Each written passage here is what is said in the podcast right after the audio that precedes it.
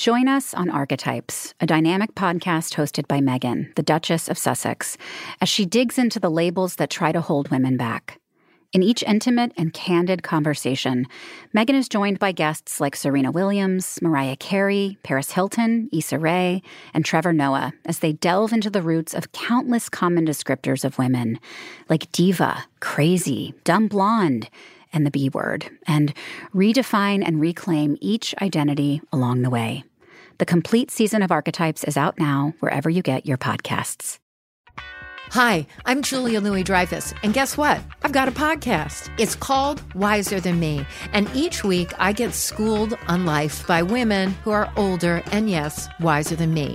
Older women are this country's biggest untapped natural resource, and I want to hear from them. I want to know what they've learned by living 70 or 80 or 85 years. Jane Fonda, Darlene Love, Isabel Allende, and many more. Subscribe and get wise. Wiser than me. Listen wherever you get your podcasts. Lemonada. Just a brief program note before we begin our episode. Just a couple of hours after we recorded our episode, news broke of another school shooting in our country, this time in Uvalde, Texas, only about 80 miles west of San Antonio, where I am. At latest reports, a gunman killed 19 children and two adults in Robb Elementary School there in Uvalde. The news is heartbreaking and terrifying and a parent's worst nightmare. It's also a very powerful reminder of how much our democracy has failed to keep children like those in Uvalde, adults like those we saw last week in Buffalo, and so many others who have been felled by gun violence safe. It's infuriating because we know what we should do about this problem, a uniquely American problem, a problem associated with too many guns, too easily in the hands of people who shouldn't have them. We know what we should do. We know the common sense gun reforms that would make a difference in making our communities safer. But politicians in Washington, D.C., particularly, truth be told, in the Republican Party, have failed to act.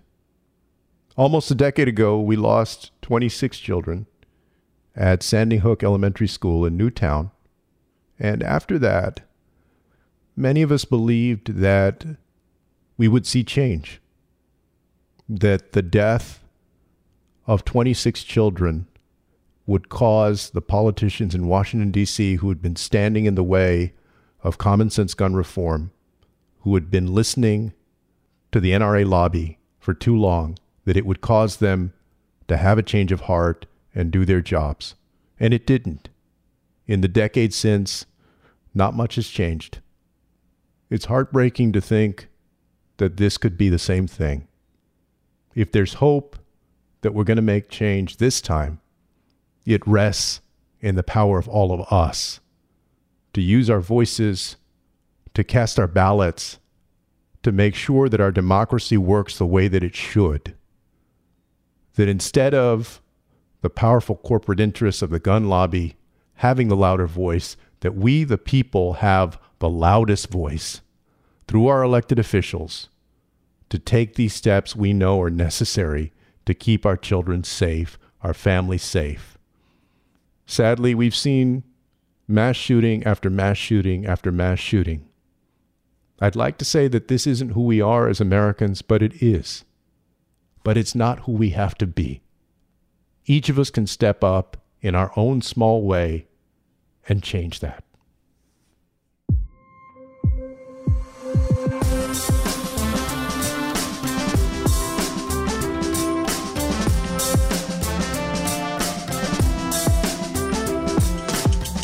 Hey there, I'm Julian Castro. And I'm Sawyer Hackett.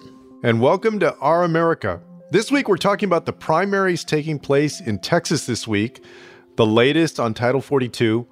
and President Biden's latest approval numbers as we look ahead to the general election in November of 2022. We'll also welcome Gustavo Velasquez, our former HUD colleague and now director of the California Department of Housing and Community Development, to talk about the innovative ways in which his agency is tackling the state's housing crisis. But first, let's dig into this week's primary election in Texas. Sawyer, what's the latest on that front? Yeah, first up front, we should say that we're, uh, recording this episode on Tuesday, so voters are heading to the polls right now as we speak to uh, to cast their ballots. But you know, uh, the podcast is going to come out on Wednesday, so we'll get to see how our how our predictions fare. Uh, you mean but, you don't have a crystal ball that you can just yeah. tell us ahead of time, so we don't have to waste the night tonight, you know, right. waiting for this stuff. Right, exactly. But yeah, voters are uh, are heading to the polls in Alabama, Arkansas, Georgia, and Texas, uh, races that have a lot of you know big implications for both Republicans and Democrats. Uh, in Texas, there's a primary runoff for lieutenant governor that pits incumbent Ken Paxton against George P. Bush. And in Texas' 28th district, incumbent Henry Cuellar faces a runoff with progressive challenger Jessica Cisneros. Uh, Cuellar is a nine term incumbent who has taken a number of stances against the Democratic Party, most notably attacking Democrats on the issue of immigration uh, and serving as the lone anti choice Democrat left in the Democratic caucus. He was the only Democrat to vote against the Women's Health Protection Act, which would have codified Roe into law. Uh, obviously, that issue has gotten a lot of attention in recent weeks after the Supreme Court leak showing that they would soon strike down Roe. Uh, Cuellar has the backing of Democratic leadership, despite that uh, you know position. Speaker Pelosi and Whip Clyburn have both been running ads for him in the district. Uh, he's also received millions in, in, dark money contributions from AIPAC uh, and from the billionaire founder of LinkedIn. Uh, Jessica Cisneros is a former immigration attorney who narrowly lost to Cuellar in 2020. She's, you know, obviously a pro-choice candidate and has focused her campaign mostly on on working families, you know, $15 minimum wage, quality health care, a more humane immigration system. But this one, uh, this one is a big test for for Texans, Julian. How are you? Uh, how are you feeling down there in Texas? You know, I spoke to a couple of folks uh, over the last few days who are down in the Laredo area, and they feel like right now the race is Jessica's to lose. Mm. That especially after the news about the Supreme Court's uh, likely decision on Roe, uh, as well as the cloud that was over Henry Cuellar after the FBI announced its investigation. You know, it's unclear now where that is at, whether he was a target or not. I think his lawyer said he's not a target. But at any rate, even after that announcement, a couple months back, he seemed to, you know, take a blow and then stabilize. And the conventional wisdom had become that he may well survive. Mm-hmm. And then we had that news about Roe. And it wasn't just, you know, although the issue of abortion is is a big part of this, but it's almost like just energized that coalition behind Jessica. And what we'll have to see is whether that translates into enough turnout in what usually would be a pretty low turnout runoff primary election um, for this 28th congressional district. But right now, at least, seems like she has the momentum. And if I were a betting man and you made me bet, uh, I would say probably that she's going to win. But I think it's going to be close. Yeah, and it, it, feels like you know all eyes are are on Texas right now. Congress is out of session. President Biden is traveling abroad. You know, this is kind of the big race in the Democratic Party, kind of pitting a progressive challenger against a very centrist, you know, corporate type incumbent. There's been a lot of drama in this race because there's been a ton of outside spending. I mean, mostly on Cuellar's behalf, some of these dark money groups like AIPAC, which aren't running ads, you know, in support of Israel or anything like that, but but sort of smearing Jessica with these weird mailers that are saying that she's a homewrecker. Oh, and- yeah, that I think that's going to backfire on him. Just to give folks background, they put up a billboard and then did I think mailers and maybe other uh, literature that labeled her a homewrecker, accusing her of uh, breaking up a marriage by having an affair with somebody uh, when she was much younger.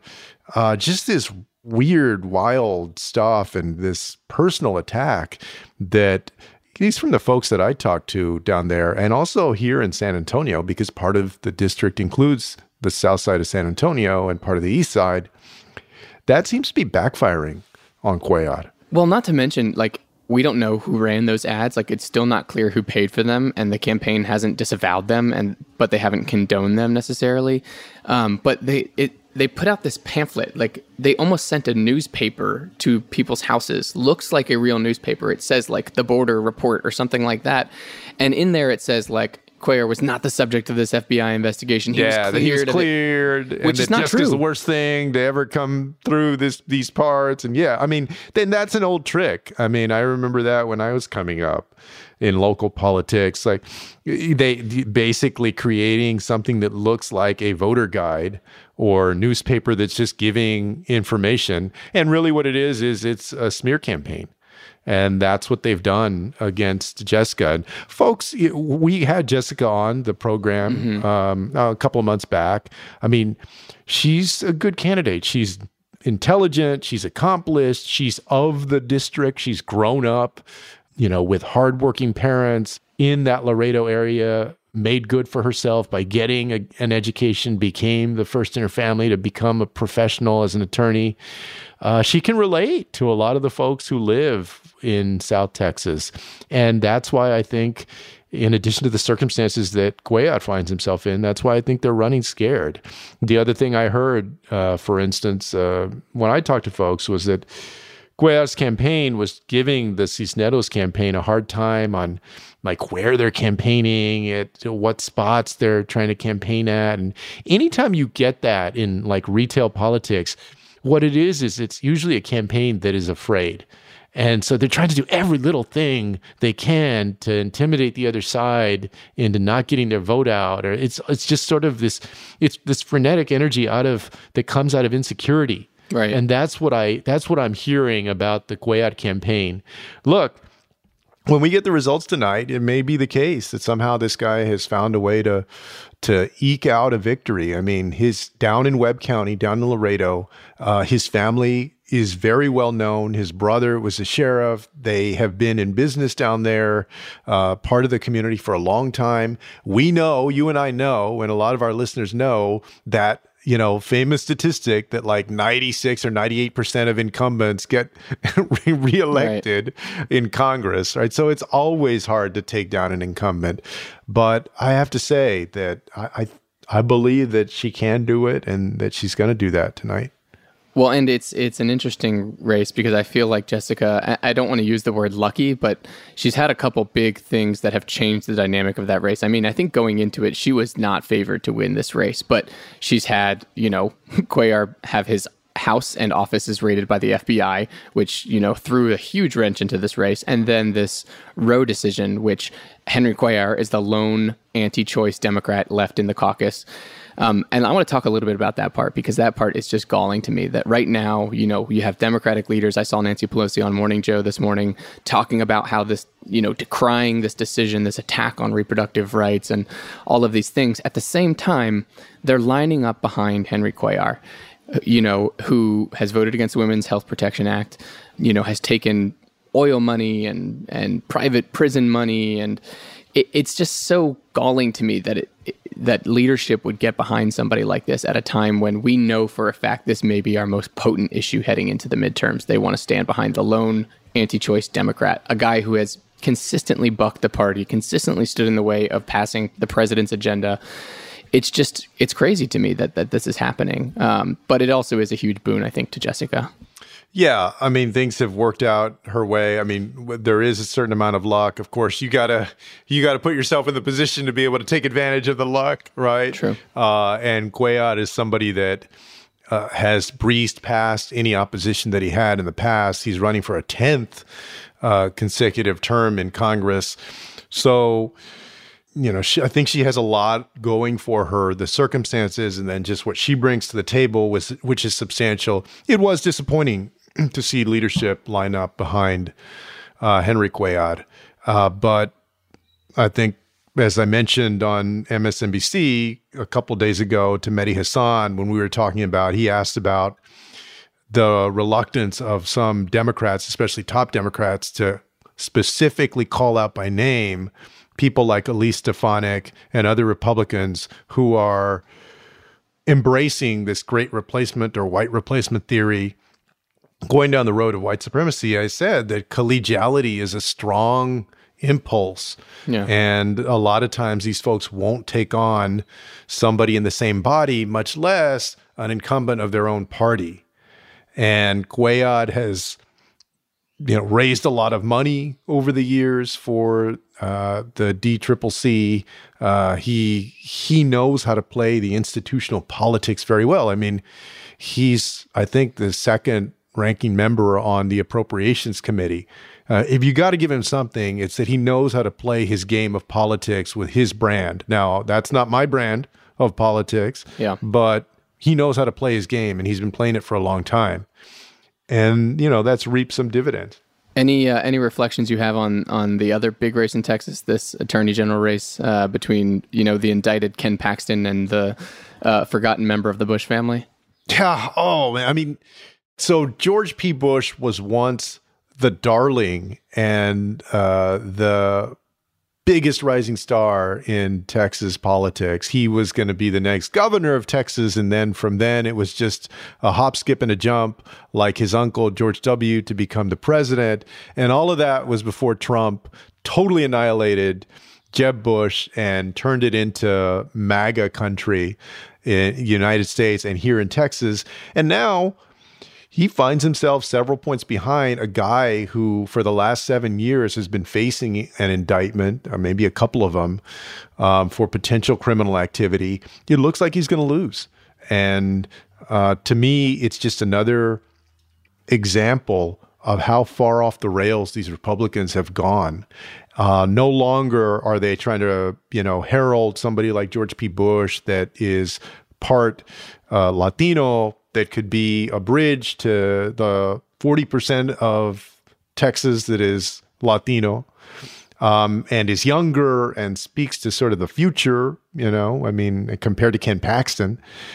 They're like done with that and they're done with the dynasty of the Bushes. And a lot of people have just turned against that name and him because of what they think he represents old establishment Republican, non MAGA uh, what they would see probably as sellout uh, elite politics. So, you know, but given this, give George P. Bush this. Like they're trying to throw the kitchen sink at it to win. Uh, he's gotten millions of dollars from the Bush family network, including $100,000 from former President George W. Bush personally. Here at the end, they're on TV all the time. Uh, you know, he's he's outright calling Paxton basically a criminal. John Cornyn, the other senator from Texas, uh, you know, along with Ted Cruz. I think Ted Cruz, I want to say, has stayed out of it, but Cornyn made some disparaging comments the other day about Ken Paxton. So the, the, the establishment Republicans are all piling on at the end to try and save George P. Bush. Yeah. And we'll see whether they can do it or not tonight. Well, it'll be interesting, and, and folks should stay tuned to uh, Julian's Twitter and to MSNBC, where he'll he'll be covering some of these races. So, uh, the other major issue in this race uh, in in the Texas 28th district has been the issue of Title 42, uh, which you know Henry Cuellar has been a proponent of for some reason. But on Friday, last Friday, a Trump-appointed judge in Louisiana blocked the Biden administration from ending Title 42, which is this Trump-era policy that was used that used the pandemic essentially to suspend the entire U.S. asylum system. Uh, Title 42 has been in place ever since, you know, weaponized essentially to block more than 1.7 million people from making an asylum claim, despite zero evidence that that it's needed to protect public health.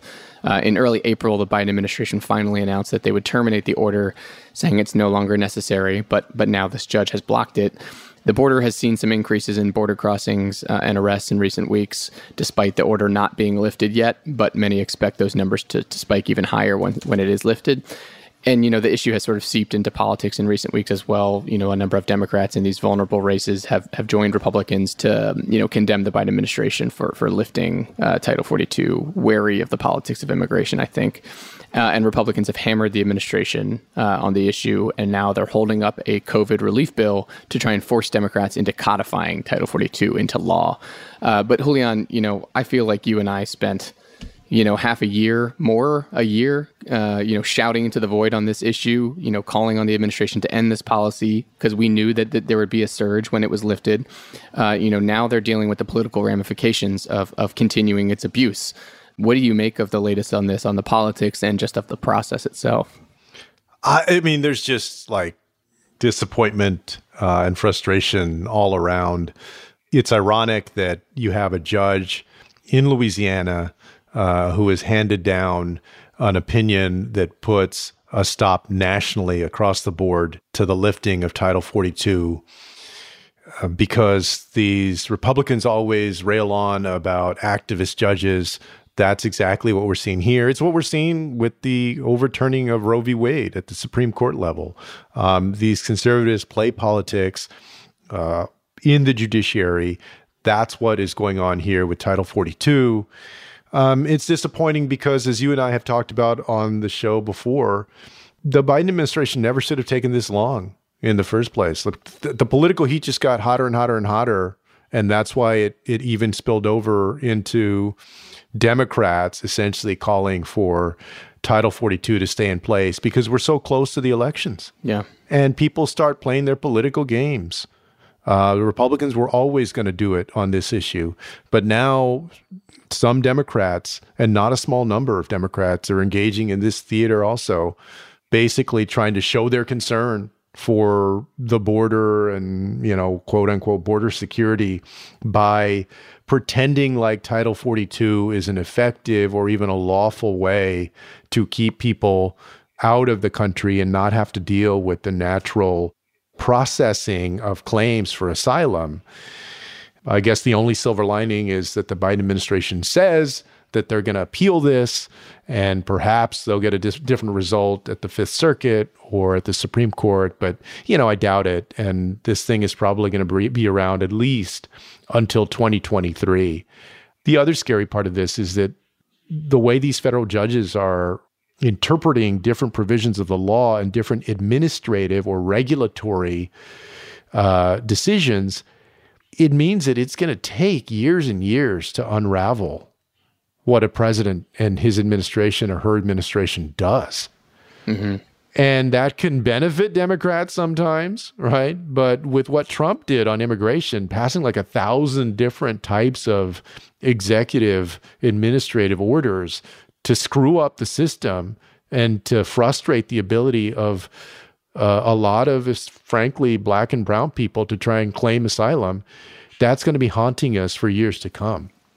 Well, and just so folks know, I mean, in a normal process, not under Title 42, when you are deported, it's something that is stamped into your record and it, it's something that they know and, and, document. You have to go through the due process of sitting in a court proceeding and, and having that deportation order carried out.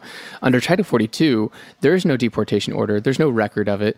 There's no due process. You don't have, you're not able to make an asylum claim. So it essentially it creates this incentivization for people to come back because there's no there's no reason like you, you wouldn't be harmed under the law for seeking an asylum again so it, it creates this kind of like revolving door of, of, people coming back into the country. And so, of course, when you bottleneck the immigration system from 1.7 million people from seeking asylum, of course, there's going to be a huge surge when that's lifted because they're all going to come back to try and get that asylum. And you know, the disappointing part here is like, yeah, these judges, like, you have a judge here protecting a pandemic public health order. At the same time, you have another judge on the other side, like striking down mask mandates. Like these judges just get to sort of pick and choose whatever they want to do, and they're just playing the politics of this to hurt Democrats. Yeah. They're not actually ca- they don't care about public health. And the way that he ruled on this order was.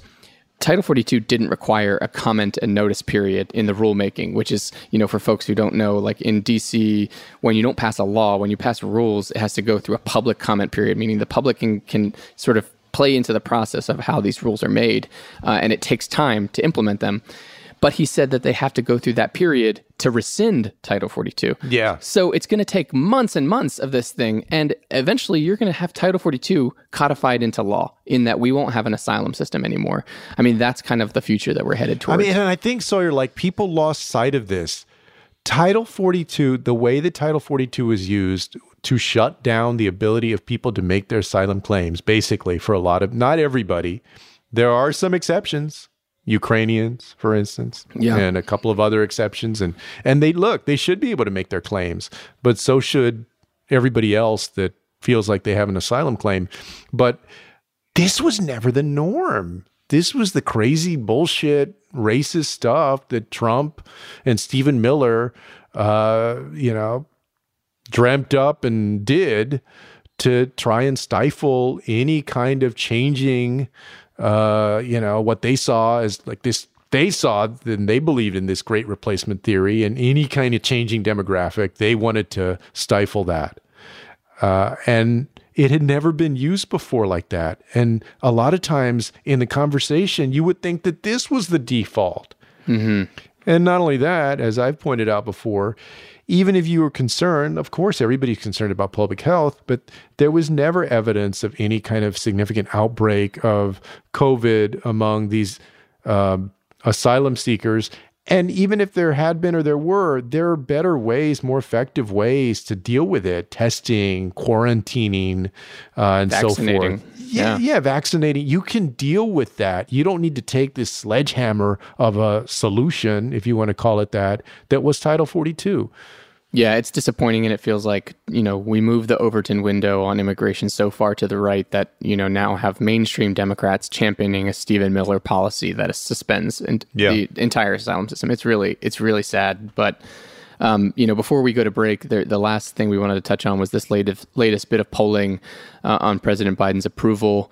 I, I think we should focus on the AP poll because I think that's probably the most notable poll out there. But they had a poll late last week that showed uh, Biden at a 39% approval rating, which is the lowest in that poll's history for Biden. Two in 10 adults say that the U.S. is heading in the right direction or that the economy is doing well. Uh, so that's really, really dreary numbers. But I think the most shocking part of this poll to me was his approval among Democrats, sitting at just 20, uh, 73%, which is a significant drop. It's never gone below 82%. His approval with voters under 45 sitting at 30%, with millennials and Gen Z voters at 26%, uh, and his approval with non white voters at 43%. I mean, really just bad numbers. And, and these are these have been the same, seen the same sort of numbers out of uh, News Nation, Decision Desk, CBS News, Harvard Harris poll just in the last couple weeks. So, you know, the economy continues to be a drag on Biden. Russia continues to be a drag on Biden. Inflation, all of these things, despite the strong job market, despite COVID, um, you know, improving in, in many ways. Like, what do you make of this polling? What do you think it, it portends for Democrats? Well, I mean, it has a lot of people quaking in their boots. Uh, folks who have their reelection campaigns fired up and um, running in districts that may be marginally Democratic. Uh, Democrats concerned that if these numbers don't improve for Biden, that that's going to mean that we lose control of the House and the Senate. And hey, look, if you're just a neutral observer and you're observing this a few months before November, I mean, what other conclusion is there to draw except that this this looks like a terrible cycle that we're headed into? There's still a lot of time, and the administration and the president himself are taking steps to try and uh, turn things around, whether it's on inflation or this Operation Fly formula and other measures to increase the supply of baby formula out there, or the measures that he's taken to try and mm, lower gas prices. I mean, they're, they're trying. It didn't help that you had Joe Manchin uh, who was there as a roadblock for some of the bigger ticket investments that we could have made that I think would have made people feel like we're making real progress on any number of issues. But yeah, I mean, it, it's hard to watch uh, because you you see what's on the other side of this, and you see all of the craziness and the embrace of white supremacy, uh, and you wonder, like, how in the hell are these people even still competitive when you have Rick Scott, the senator from Florida, going on Face the Nation this past Sunday? And they ask him, you know, would you tell, so would you tell your colleagues to disavow white supremacy? And he won't even say, yeah, I would tell him that. I mean, can't even give a damn straight answer to that. That's how, that's how scary the place is that they're going. Yeah. And we're still in a situation where it looks like they may have, Republicans may have a strong night in November. I do want to bring up, though, that there was polling by NPR Marist a few days ago that looked at the generic ballot, which asked the question that, you know, would you planning on supporting Democrats or Republicans for Congress? And Democratic support had moved up two points since the last time they polled a couple of months ago or maybe a few weeks ago. And I think it was like 47 42 in favor of Democrats. And so they were winning by five points. That's encouraging. And the conclusion that uh, one of the conclusions that the folks at NPR and Marist drew was that perhaps the news of Roe uh, and the impending decision was having an effect to energize Democratic voters and bring them home. Yeah, hopefully that's it, the case. I think it showed something like 64% of Americans oppose overturning Roe, which is which is the highest it's been in the polls history. So I think yeah, it's showing that Democrats have a huge opportunity on that issue to sort of rebound support. Um, at the same time, um, the Biden administration has sort of rolled out their midterm message. They're they're calling it like trying to label people as MAGA Republicans using like ultra MAGA mm-hmm. and and you know there's some data showing I think that that works, but I think the issue here is is just a messaging problem, right? Like we have Republicans trying to ban books. You have them trying to punish these private companies for for speaking out against them. You have, uh, you know, Republican Senator Mike Braun from Indiana saying that we should look at interracial marriage like as a as a statute of law, whether that should exist anymore.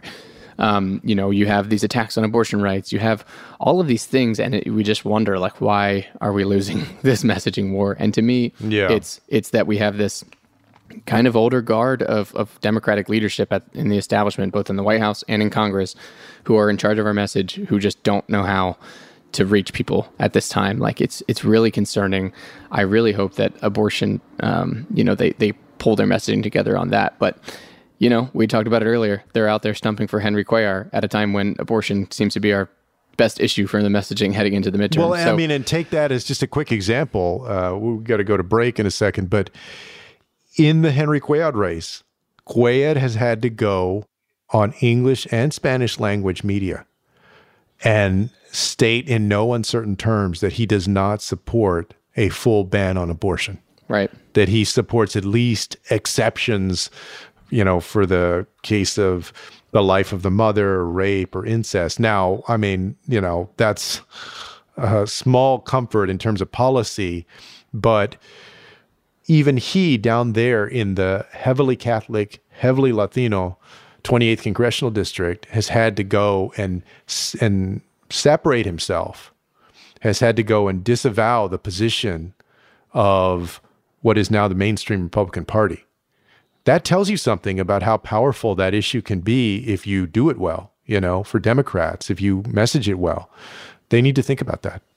Yeah, for sure. I mean, I think this is a time to sort of reset the message, especially after these primaries. You know, we're seeing progressives, you know, beat incumbents in these races, um, incumbents who stood in the way of, of, President Biden's agenda, stood in the way of, of progressive policy. Um, it's a time, I think, for for establishment Democrats to take a hard look in the mirror.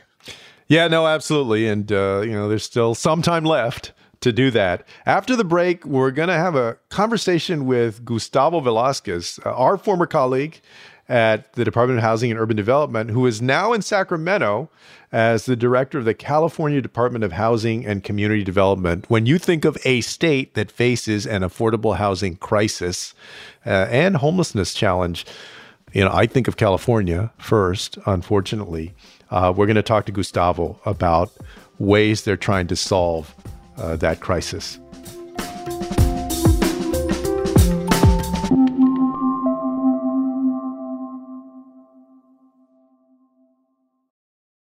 Can't get enough of your favorite Lemonada Media podcasts? By subscribing to Lemonada Premium today, you'll gain access to fun and inspiring bonus content from all of our podcasts across the Lemonada Media network. As a subscriber, you can listen to never before heard interview excerpts, behind the scenes segments, and continue to uncover new ways to make life suck less through all of our exclusive subscriber audio.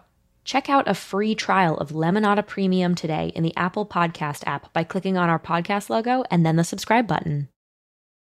Last Day is a show about the moments that change us. I just don't think I will ever get used to this. I'm Stephanie Wittels Wachs, and I have had one of these moments. We all have. So let's unpack the chaos that is our human existence together. I don't believe things happen for a reason. I don't believe the universe has a plan. Each week, I sit down with a new guest to explore happy, sad stories of transformation. It's leaning far, far into the pain. That's what it is. Listen to Last Day wherever you get your podcasts.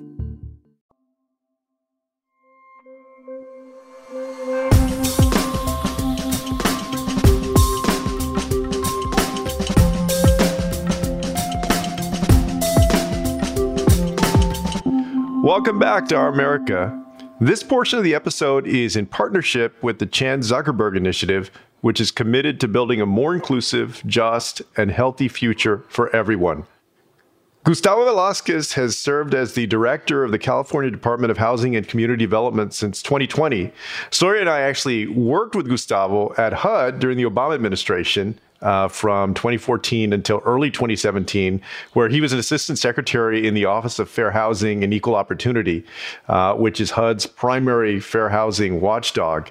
And so it's great to have you uh, on the podcast, Gustavo. Obviously, a big fan of the work that you did at HUD particularly on programs like affirmatively furthering fair housing, which I'm sure we'll we'll touch on. Um, but I wanted to start off by just asking you give us a sense of the approach that y'all are taking to the housing crisis in California and the homelessness crisis in California, because uh, anybody who's read, you know, even just a little bit about housing knows that you have one of the biggest challenges in the whole nation there in California. Like, if you had to summarize the approach y'all are taking, you know, in a sentence or two, what is it? Just a couple things to give you a better sense, uh, and thank you for the invitation. It's great to be here of what we're currently facing. Um, California's housing supply has been persistently well behind what we need, and housing and rental costs are out of control. Of course, a global pandemic has not helped matters. These are problems that, Secretary, as you know, stab at the livelihoods of ordinary Californians trying to find affordable housing and juggling to pay for a roof over their heads or meet other basic needs. And these are issues that are not unique to California, but like most other things, when California is the home of nearly 40 million people, largest economy, most populous uh, state in the nation, fifth largest economy in the world, problems like this become more amplified when you're talking this at a, at a very large scale. So, in a nutshell, what we know is what we need to create 2.5 million new homes between now and year 2030. Most of these homes have to be created to serve those with very low and low incomes. We need to also make sure that housing is created in a way that meets our climate goals that are always accelerating and meeting this housing with equity goals. We have a very uneven landscape when it comes to meeting the housing needs of people of color, minorities, tribal communities. Uh, and so it's a number of things at a very large scale to meet um, the very disproportionately effect that housing cost and because of that the crisis of homelessness represents here in the state. Well, and you mentioned that y'all are about 2.5 million homes short in supply. Uh, and of course, that doesn't happen overnight, that's happened over decades. Why has California fallen so short over the years? This issue was largely ignored for many, many years. I think uh, state leaders now recognize that the state should have acted uh, with more urgency much earlier. And by me much earlier, it really 25, 30 years ago when homelessness was increasing in California, when housing costs started rising. And, you know, if you ignore these issues, we're going to see over many, many years a shortage in supply that is going to accelerate costs. You know, housing is a basic need is a human rights. Everyone needs a place to call home, and when there is little of it, uh, cost uh, is going to rise uh, precipitously, and that's what we've seen. And obviously, California's had enjoyed a very strong economy for the last 25 years. Many people coming into California to you know served in many many industries technology services hospitality and you know just uh, the increase in population the increase in jobs uh, caused this influx of people and just the state for many many years was not acting with the urgency to create the housing that was needed so, Gustavo, over the weekend, the uh, the New York Times reported that Americans who own their homes have gained more than six trillion dollars in wealth. Uh, but you know, housing has grown at this incredible rate over the pandemic. But a lot of people are pointing to the fact that that seems to be also an indicator of this shortfall uh, in, in, housing affordability. You know, more than seven million rental homes uh, we're lacking at the moment. What what do you see as the biggest barrier to to more to building more affordable housing in California right now? Well, uh, the problem is only getting worse with the inflation that our country is experiencing. We have uh, labor shortages, we have cost of materials and supply problems increasing. Just lumber, just lumber uh, being such a key commodity to build housing has increased more than 25% in the last six months. So, obviously, when you have labor and materials representing more than 70% of the cost of creating housing, that's going to be a major, major issue. And of course, we have communities that continue to be anti growth. You know, California is a very progressive state. We pride ourselves to be at the cutting edge of innovation on many things. There is that saying that where uh, California goes, the country goes. So we we certainly um, see a lot of policies that spur that are intended to spur the creation of housing, especially affordable housing. But we still have, in spite of being um, very progressive, many many communities, coastal areas, affluent communities that just do not want any more housing. They are very pro-environmentalist, so they are also anti-growth in that sense, and housing is just something that they don't want to see. I mean, there, there are many reasons why people are anti-housing, right? It could be from, you know, just simply not wanting to have people of color coming into your communities when you're building affordable housing. But there are also others that are just simply anti-growth. They don't want any more congestion. We have a very big problem of uh, car pollution in California. So for many reasons, but especially the cost of labor and materials, the issue becomes greater and greater. And that's where we are right now. I want to ask you about one particular program in a second, uh, the HomeKey program that y'all have launched. Uh, because it sounds very innovative and sounds like it could help you make progress uh, toward meeting that shortfall. Uh, but I want to first just uh, delve into a little bit of your experience. Before you served at HUD, you actually worked in the DC government. And so you've seen these issues from the federal level, the local level, and now the state level. When you think about this, this enormous task that California has in front of it, uh, what do you think that each level needs to do better at to help solve the problem? I always say, you know, in order to achieve this goal of 2.5 million homes in roughly the next eight years, you need three key ingredients. You need capital. Uh, California, actually, the governor and the state legislature put in place the largest investment in housing ever in the history of the state $22 billion last year for investments in the next three years, especially in affordable housing. You're also going to need the right policy climate so when you're talking about my work previously in local government, you need to have local governments where housing approvals continue to um, uh, to I mean when you when you think of housing approvals, those happens at the local level. So you need to have the local policy climate to create the housing that is needed. But in the state of California, we've done a lot of changes in the state law to incentivize localities to create more housing through sort of streamlining measures, reducing fees that the state charges for creating housing. Just just a lot of you know fair housing is part of that as well. Just a lot of policy that are pro housing. Biden administration has proposed something similar at the national scales, but localities and states have to act first. And third, accountability. Even if you provide all of these incentives to localities to create more housing at the local levels, many of them refuse because of their exclusionary behaviors and practices. Attitudes continue to be a problem. So you do need to hold them accountable for not creating their fair share. And that's part of what we're doing here in the state. Well, and let's zero in for a second on the HomeKey program. Uh, so, as I understand it, HomeKey is this like innovative partnership between uh, Los Angeles County and the state of California to purchase and rehabilitate hotels and motels and then convert them into permanent long term housing for people who are experiencing homelessness. Talk to me about that program and how it's going.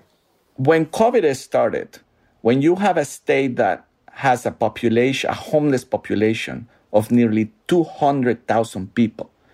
The majority of them spending every night sleeping under bridges and near uh, rail tracks. You have this, you know, uh, incredible, uh, unprecedented public health emergency. You had to ensure that you acted quickly to move those people to avoid the uh, increasing infection rates in the homelessness population to non-congregate settings. So we immediately created Project Roomkey that was about moving more than 45,000 people to more than 16,000 motel and hotel rooms that we leased with the help of the federal government. With that in mind, we thought, well, why don't we create a program thanks to the again the influx of federal financial assistance to actual purchase acquire hotels motels rehabilitate them quickly and uh, house permanently. Uh, the incredible number of homeless persons that we have and that's project homekey we spent nearly a billion dollars in record time record cost. In six months we created 6000 new units of internet and permanent housing at a fraction of what it costs to create a new unit of housing. In the state of California, the exorbitant cost you, you create a new unit of housing, two bedroom apartment, six hundred, seven hundred thousand dollars per unit. HomeKey created every of those units for hundred and thirty thousand dollar average cost across the state, and we've been able to house as of now more than 10,000 people experiencing homelessness through HomeKey. Now we're not done. The uh, legislature just appropriated an additional close to $3 billion to scale this program. Of course, we don't have all the hotels and motels that we had when the pandemic, you know, those assets were obviously undercapitalized. So we had the opportunity to buy those assets. Now we're buying commercial facilities. We're buying uh, you know, rundown uh, multifamily buildings, and we're using, you know, different types of other assets that are beyond hotels and motels to scale HomeKey. So that's what the program is. It was just a, uh, an innovation that came out of the worst public health emergency that we had. So kind of like a, a silver bullet, right? Out, out of this tremendous problem we had, we just created a program that was innovative, and now it's being replicated in other states across the country. Gustavo, you you took over uh, this role right as the pandemic was starting. Obviously, that had to be a, a unique situation for you. Um, but can you tell us a little bit about how the pandemic changed your approach to housing, in particular? You know what you took from your days uh, at HUD and how that informed your work. You know, responding to the pandemic and the housing crisis in California. Well, you're right, Sawyer. I moved uh, to California in May of 2020, right as things were really accelerating. When I came to the state, um, everything was basically shut down. We had to act quickly to address Project Roomkey, the program that I just mentioned, to move, you know, as many people living on the streets to non-congregate settings. One of the things that became crystal clear is how disproportionate um, the pandemic was affecting people of color, people, you know, those experiencing homelessness, people with extremely low income. With the massive shortage that you have in the state of California, if you lose your housing, if you're very, very low income, very poor working Californian, it's going to be very hard for you to find housing where to live. So we deployed the largest rental relief program in the country with more than $5 billion so that people that lost jobs or incomes as a result of COVID could uh, pay the debt that they had on the on the rent that was was unpaid. Just an effort to protect people from eviction and make sure that we would have Californians keeping their their affordable home. And so, just uh, the approach is one with urgency, one ensuring that all the programs that we deploy with again i have to emphasize a lot of support from the federal government to make these programs viable will be focused on those that were most disproportionate by the pandemics tribal communities the working poor people in rural california essential workers farm workers health workers um, people of color just just an emphasis on meeting uh, those uh, disproportionate impacts of covid as as we were rolling out these programs Gustavo, you, you talked about the HomeKey program. Uh, let me ask you about another initiative that y'all have launched called the Home Accelerator Initiative. Uh, how is that helping you to address uh, the homelessness and housing crisis? We have to house people experiencing homelessness, but again, we have to also keep Californians that already have the ability to pay for an affordable place to call home. To need to create more units for those that earned very low income. So the California Housing Accelerator is sort of a complementary program to programs like HomeKey, focused on extremely low income units that, thanks to again federal financial assistance and state dollars combined, we're just uh, taking shovel ready projects that have been in limbo for two or three years because of lack of capital, because of increasing cost, because we don't have enough support um, in terms of bonds and tax credits, but they are shovel ready. They're ready to go. Uh, we've we've taken nearly two billion dollars and uh, replaced the equity of those projects that otherwise would obtain tax credits and creating more than 3,400 new units of housing. Again, record time, 180 days, six months construction timeframes to start for again nearly 3,500 units of affordable homes for, for very low income families. So another sort of quick responses all ties to my first answer of just the creation of millions, you know, 2.5 million units of housing that we need to create across the income spectrum with a focus on equitable outcomes between now and 2030. Um, you worked a lot over the years on fair housing and California is the most diverse state that there is in our country. What is the state of fair housing in California? What do you see in terms of getting to the point where no matter what somebody looks like, what their background is, that they're able to experience the same kind of housing opportunity as anybody else? Secretary, we saw this similar answer to what we saw when you were Secretary of HUD. I mean, further in fair housing is something that is already codified in law. It's codified in the Fair Housing Act of 1968. It's codified here in state law. Um, we promulgated uh, rules that incentivize better planning to dismantle patterns of segregation, create more inclusive housing across the country. And the same types of principles exist here in California. What is needed, because segregation persists, um, what is needed is the right enforcement, right? And the ability for the state to go to localities, say, okay, we're going to incentivize you, we're providing you information so that you plan to create housing in a way that is inclusive, that accepts people of all backgrounds, people with disabilities, and that you create a housing that promotes choice, not just in areas of high poverty, especially affordable housing that continues to be built in areas of disinvestment and high poverty, but really across your jurisdiction.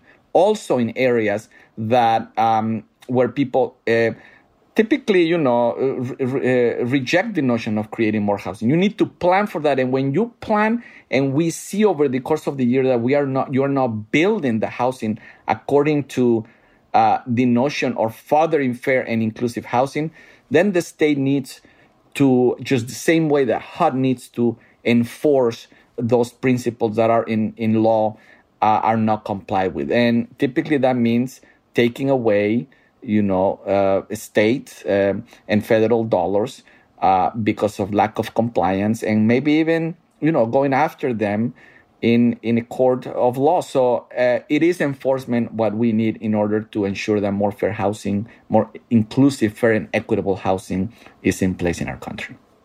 So, Gustavo, you mentioned a couple of times um, how helpful the federal government has been as a partner in responding to the pandemic. You know, with with resources for housing, uh, but housing legislation in Congress has been stalled.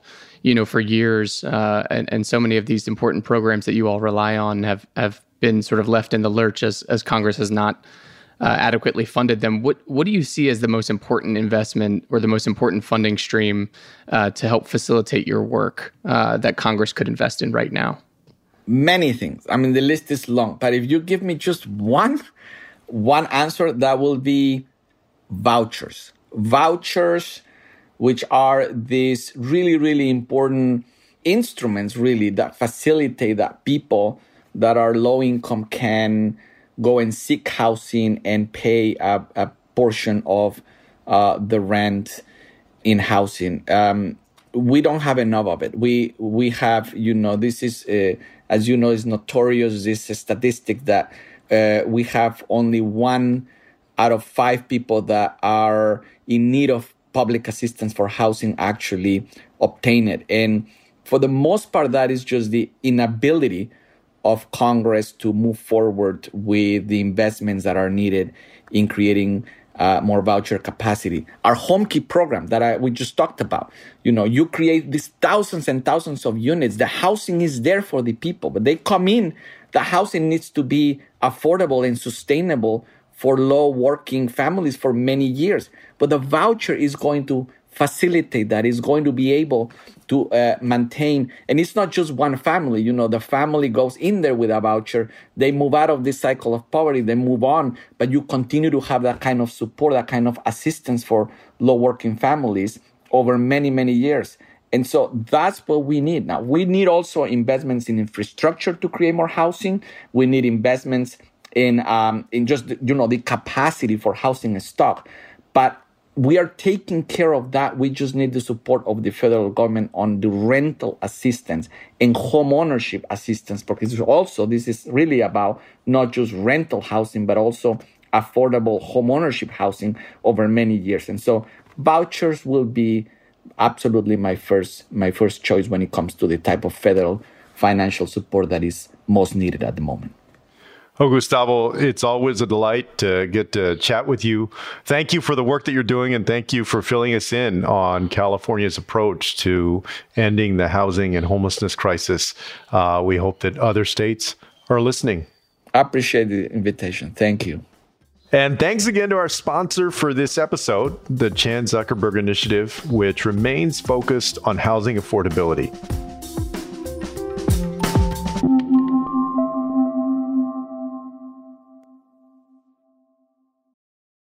Hey, Lemonada listeners, we want to hear from you. You know, we love our sponsors for a ton of reasons, but one of the main ones is that they help us keep the lights on. And there's a really easy way that you can help us draw new advertisers and hear ads for things you're most interested in. Filling out our quick anonymous survey at lemonadamedia.com/survey. By just answering a few questions, you can help us find new brands to connect with and also share feedback about show content you'd like to see across the network. And to sweeten the deal, once you've completed the survey, you can enter for a chance to win a $100 Visa gift card. I promise the survey is short and sweet and will help us play ads you don't want to skip and also keep bringing you content you love. Just go to lemonadamedia.com slash survey. People love to pretend that there are simple formulas for living your best life now. Eat this and you won't get sick. Manifest it and everything will work out. But there are some things you can choose and some things you can't. And it's okay that life isn't always getting better. I'm Kate Bowler, and on Everything Happens, I speak with kind, smart, funny people about life as it really is beautiful, terrible, and everything in between. Let's be human together. Everything Happens is available wherever you get your podcasts.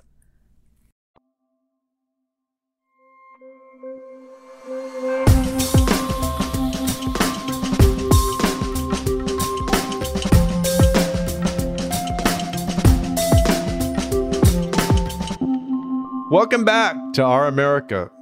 Well, this episode is the last episode of Our America season two. And I can't believe that uh, we're already at something like 30 episodes this season. And we had a great lineup of guests. I hope that all of our listeners enjoyed them from our first guest in our special episode with Cecile Richards to talk about what was happening at that time uh, and the uh, speculation about what the Supreme Court might do on the issue of abortion. Wow, look how that has played itself out. Uh, to great conversation with Senator Warren and Representative Ayanna Pressley. My brother revisited us during this season two. Uh, and, you know, throughout all of this, Sawyer and I have really aimed to dig into those issues that people are hearing about every single day, but oftentimes in 30 second sound bites or two minute clips on cable news, and to give them some context and to hear from the voices of people who are helping to shape the politics and policy behind them. And uh, we also wanted to keep uh, the the heart of this show that we established in season one, which just was to focus on the challenges, um, really the plight of the most vulnerable people uh, in our nation. And I think we achieved a lot of that. Really, that decision is up to you and the listener. I hope that you think we achieved that. Um, when we started in season one, we had a different format. Uh, it was more sort of long form uh, interview, but just a, a, different way of approaching it. I really enjoyed this season, and a lot of that was because of my co-host Sawyer Hackett. Uh, y'all, I, y'all probably saw, you know, how well prepared Sawyer was, and he brought uh, a lot of the facts and also the context of this. And so, Sawyer, thanks a lot for joining me on this season. I think you really livened it up and uh, help educate all of us and put some perspective on it too. Yeah, it's been a it's been a lot of fun uh, joining you as a co-host, and I think you know you and I have conversations daily just about politics and our just rants and raves about what's going on. So it's been good just to put a microphone in front of us and and just record and talk about the news, and you know, like you said, just keep that focus on vulnerable communities and and you know the issues of the day while also talking to some you know fantastic guests like Elizabeth Warren and Cecile Richards and Michael McFaul, uh, you know Beto O'Rourke, Marc Elias, just so many fantastic guests. So it's been really great, uh, a great season. Um, I think I, will say you know just an improvement on the first season. You know it, it just gotten better and better as we've gone on. So um, I've had a, I've had a lot of fun and thanks for thanks for having me. No, thank you. And you know when we kicked this uh, podcast off in September of 2020, we had just been through the most intense few months, about six months of the COVID pandemic. Um, and I thought then, and I really believe now, that um, this was a time when all of us should have seen, and I, ho- I think have seen, that we're all in it together as a country, that uh, folks are more interconnected to each other than we even realized before this pandemic that what happens to that farm worker in the field, what happens to the nurse on the night shift, what happens to that person working in a meatpacking plant, um, what happens to that firefighter uh, or EMS paramedic, um, that it affects all of us. And that as a country, we have to find a way to make sure that the concerns of all of those folks, of people of every background and every walk of life, make it into our national conversation and more importantly, make it into our national policy and the policies that happen at every level, not just in Washington, but in state legislatures and also in city halls and in school boards across the country. Uh, that's what I hope that we've gotten out of this. And, you know, the small role that I hope that our podcast has played is to help um, help inform and in some ways hopefully help galvanize and motivate people to be more involved or to get involved if you haven't been as involved. I mentioned earlier in the show a clip from two days ago where uh, Rick Scott, the senator of Florida, being asked a direct question about whether he would advise his colleagues to disavow white supremacy, refused to answer that question did not do the easy thing and the thing that, gosh, in years past, it wouldn't even have been a, a question about disavowing this. There, there are people of every background, whether they're white or black or Latino or Asian American, Native American, anybody that recognize how crazy that is. that we're in a very scary place in our country right now and that we can't afford to go further down this path without serious damage to our democracy, to our collective experiment of the United States of America that in so many ways has been beautiful and uh, a great sign of human progress. And so I hope that as we end this season, that you are more motivated than ever before uh, to get out there and to participate in our democracy, to vote, to make your voice heard, to have an impact on the future of your life, your children's lives, and the lives of others, so that not only do we turn away from this scary place that one party in our country is in, but that we help to unify it if we can do that in the years to come. Uh, all of us have a role to play in doing it. Uh, that's my hope for our listeners that we each find our way of doing it. Thank you so much for listening, uh, for being a part of season two. And I just want to close by thanking all of our staff our producers, our team who helped put this together, they do a fantastic job day in and day out. I mean, like 90% of the work is because of them. And, uh, you know, the podcast is what it is with the quality that it has because of their work. And I want to say thank you to each and every one of them. Take care.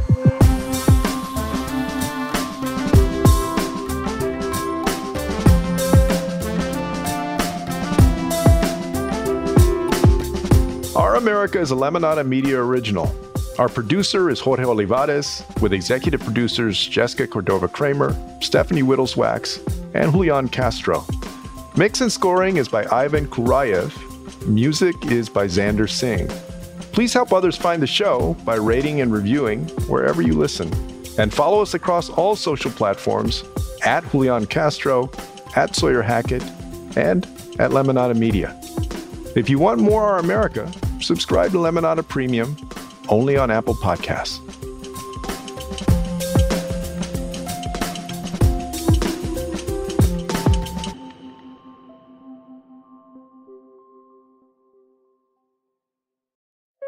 What do weddings, Instagram, and toxic relationships all have in common?